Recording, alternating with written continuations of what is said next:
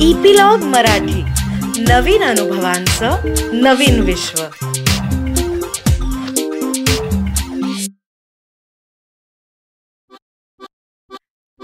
नमस्कार मी रीमा अमरापूरकर.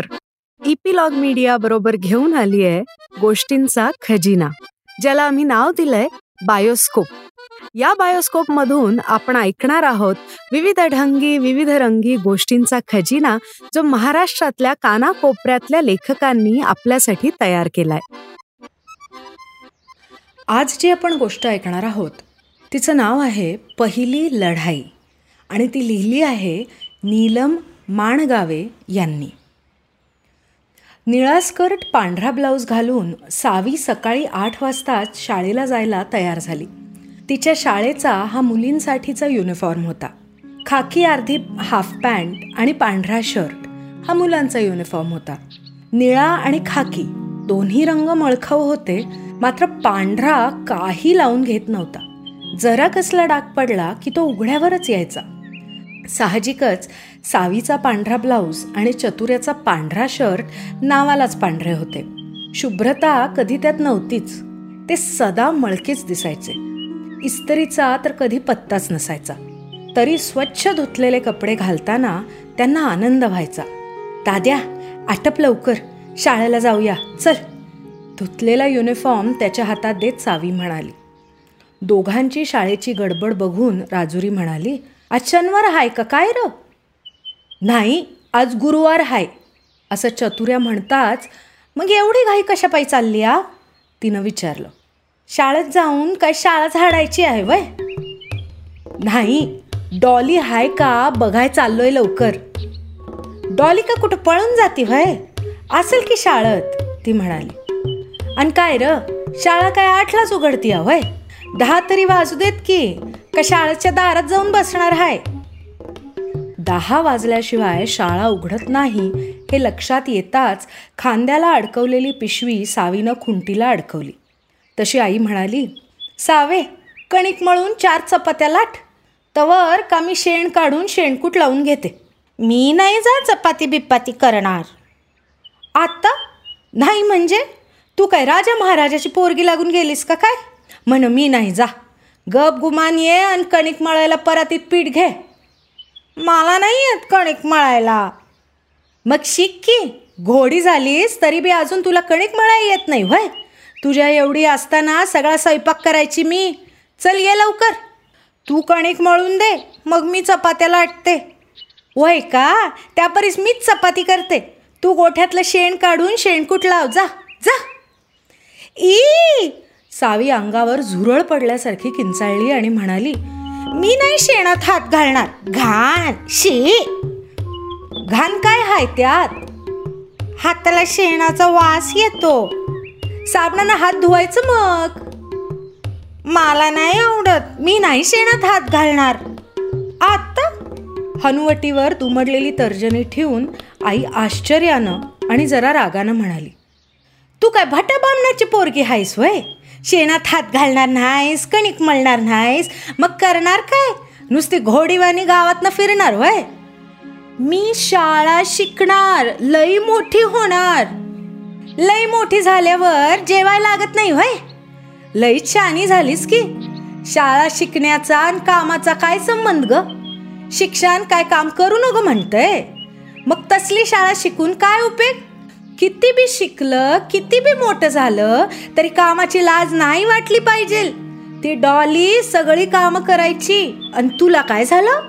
डॉली परीस तू लई मोठी झालीस वय खरंच की सावी मनात म्हणाली. डॉली सगळी कामं करायची. मग आपण केलं तर काय बिघडलं? आपल्याला बी डॉलीसारखं सगळं यायला पाहिजे. आई म्हणती ते बरोबर आहे. कामाची.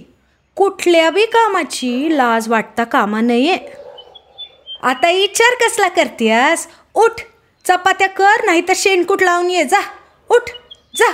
आता उठतेस का आबाला सांगू तुझ्या? आईनं आबाची भीती घातली म्हणून नाही तर तिलाच पटलं म्हणून सावी उठली. म्हणाली मी शेणकूट लावून येते.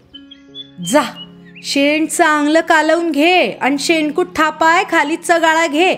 जा लवकर आटीप जा. सावीला सगळं माहीत होतं. शेणकूट लावणं तिनं बघितलं होतं. म्हणून आईचं बोलणं व्हायच्या आत ती पळाली. गोठ्यात गेली तर आबानं शेण एका ठिकाणी गोळा करून ठेवलेलंच होतं. बुट्टी घेऊन ती शेण भरू लागल्याचं पाहून आबा एकदम म्हणाले काय ग सावे काय करतेस हे? शेणकूट लावणार हाय मी. तू? का ग? आईनं सांगितलंय. डोसक फिरलंय तिचं. शाळा शिकायची सोडून शेणकूट बडिवणार होय तू? तुझा जलम काही असली घाणेरडी काम करण्यासाठी झाला नाही? आबा कुठलं बी काम वाईट नसतं या मग कामाची लाज कशा पायी बाळगायची? आपण जिथं राहतो तिथं जी असतील ती कामं करायला पाहिजेत. खेड्यात राहणाऱ्यांनी खेड्यातली कामं करायची नाहीत तर ती करायची कुणी? हातातला खराटा हातात तसाच धरून आबा तिच्याकडं आश्चर्याने बघत राहिले. आपली पोरगी एवढी शानी कशी काय झाली? त्यांना प्रश्नच पडला. असं का बघतायसा? मी काय बी चुकीचं म्हटलं होय? नाही ग चुकीचं काही नाही ह्यात. पर एवढं शानपण कुणी शिकवलं तुला? डॉलीनं सावी म्हणाली. अमेरिकेतल्या डॉलीनं इथं आमच्या गावात येऊन सगळी कामं केली.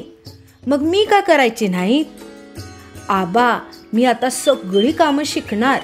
अभ्यास करून शाळा बी शिकणार आणि घरातली शेतातली कामं बी शिकणार.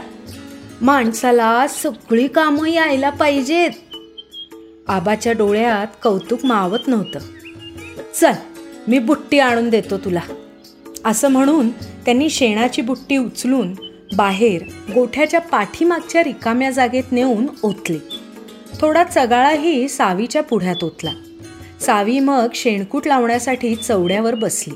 आपल्या लहानशा हातानं शेण कालवून त्याचा नारळा एवढा गोळा चगाळ्यावर ठेवून दोन्ही हातांनी गोळा थापून त्याचा आकार वाढवला.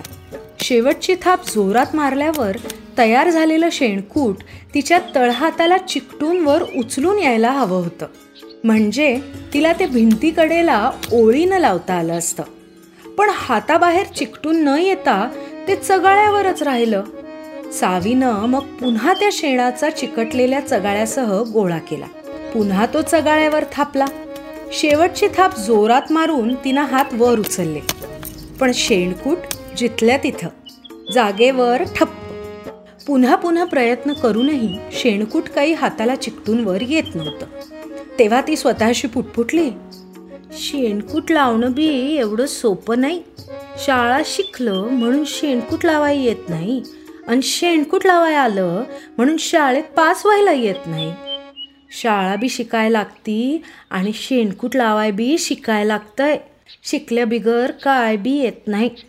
तिनं मग मनाशी ठरवलं. शाळा शिकता शिकता आपण सगळं शिकायचं.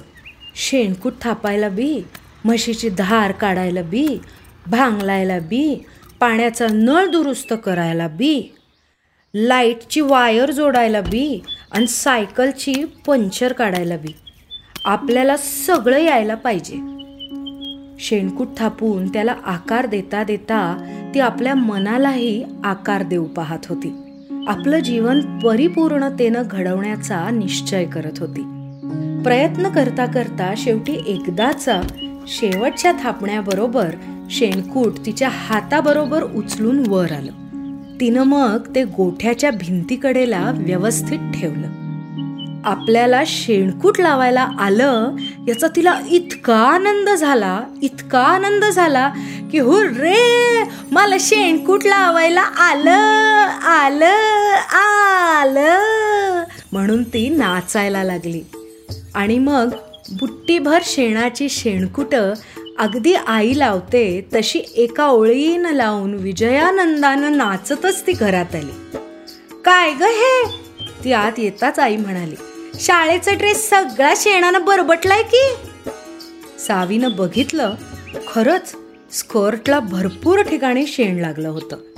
पण तिला त्याचं वाईट वाटलं नाही. घाण वाटली नाही की रागही आला नाही. शेणाच्या डागापेक्षा काहीतरी नवं शिकल्याचा आनंद खूप मोठा होता. तिला पहिली लढाई जिंकल्यासारखं वाटलं. जा आता कापड बदल तिची आई म्हणाली. चतुर्या गेला बघ शाळेत. देवळीत डबा बांधून ठेवलाय. त्यो घे आणि जा. संध्याकाळी नीट घरला या दोघं.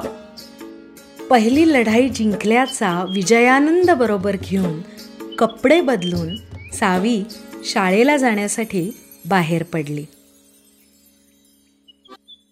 तर एवढीच होती आजची गोष्ट. आणि लवकरच आम्ही पुढची गोष्ट घेऊन येऊ आणि त्याची माहिती तुम्हाला मिळण्यासाठी इपिलॉग मीडिया वेबसाईटवर किंवा तुमच्या आवडत्या पॉडकास्ट ॲपवर जसं की Jio Saavn Apple Google podcast Castbox याच्यावर तुम्ही आम्हाला सबस्क्राईब करायला विसरू नका. आणि तुमच्या मित्रमंडळींबरोबरही हा अनुभव नक्की शेअर करा आणि त्यांनाही सबस्क्राईब करायला लावा. म्हणजे तुम्हाला एकत्र ह्या अनुभवांची मजा लुटता येईल. तसंच सोशल मीडियावर ॲट इपिलॉग मीडिया मध्ये कमेंट्स किंवा डीएम नक्की करा. आणि जर तुम्ही ॲपल डिव्हायसेस वापरत असाल तर ॲपल पॉडकास्टवर आम्हाला रेट करायला विसरू नका. म्हणजे इतरांनाही कळेल की कशी मजा येते या गोष्टी ऐकताना. धन्यवाद.